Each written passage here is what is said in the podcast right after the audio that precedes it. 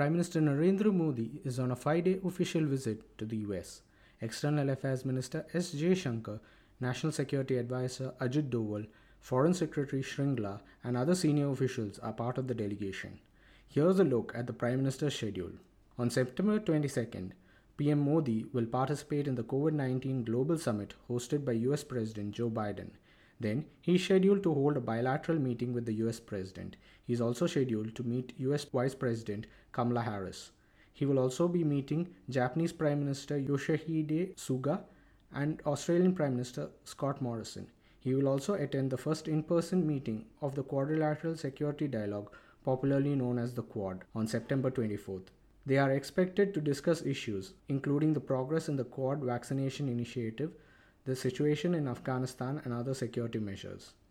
Modi will meet Biden again on September 24th. In the meeting, both leaders are likely to talk about improving trade and investment ties, defense and security partnerships, and clean energy. From Washington, Modi will travel to New York to address the UN General Assembly on September 25th.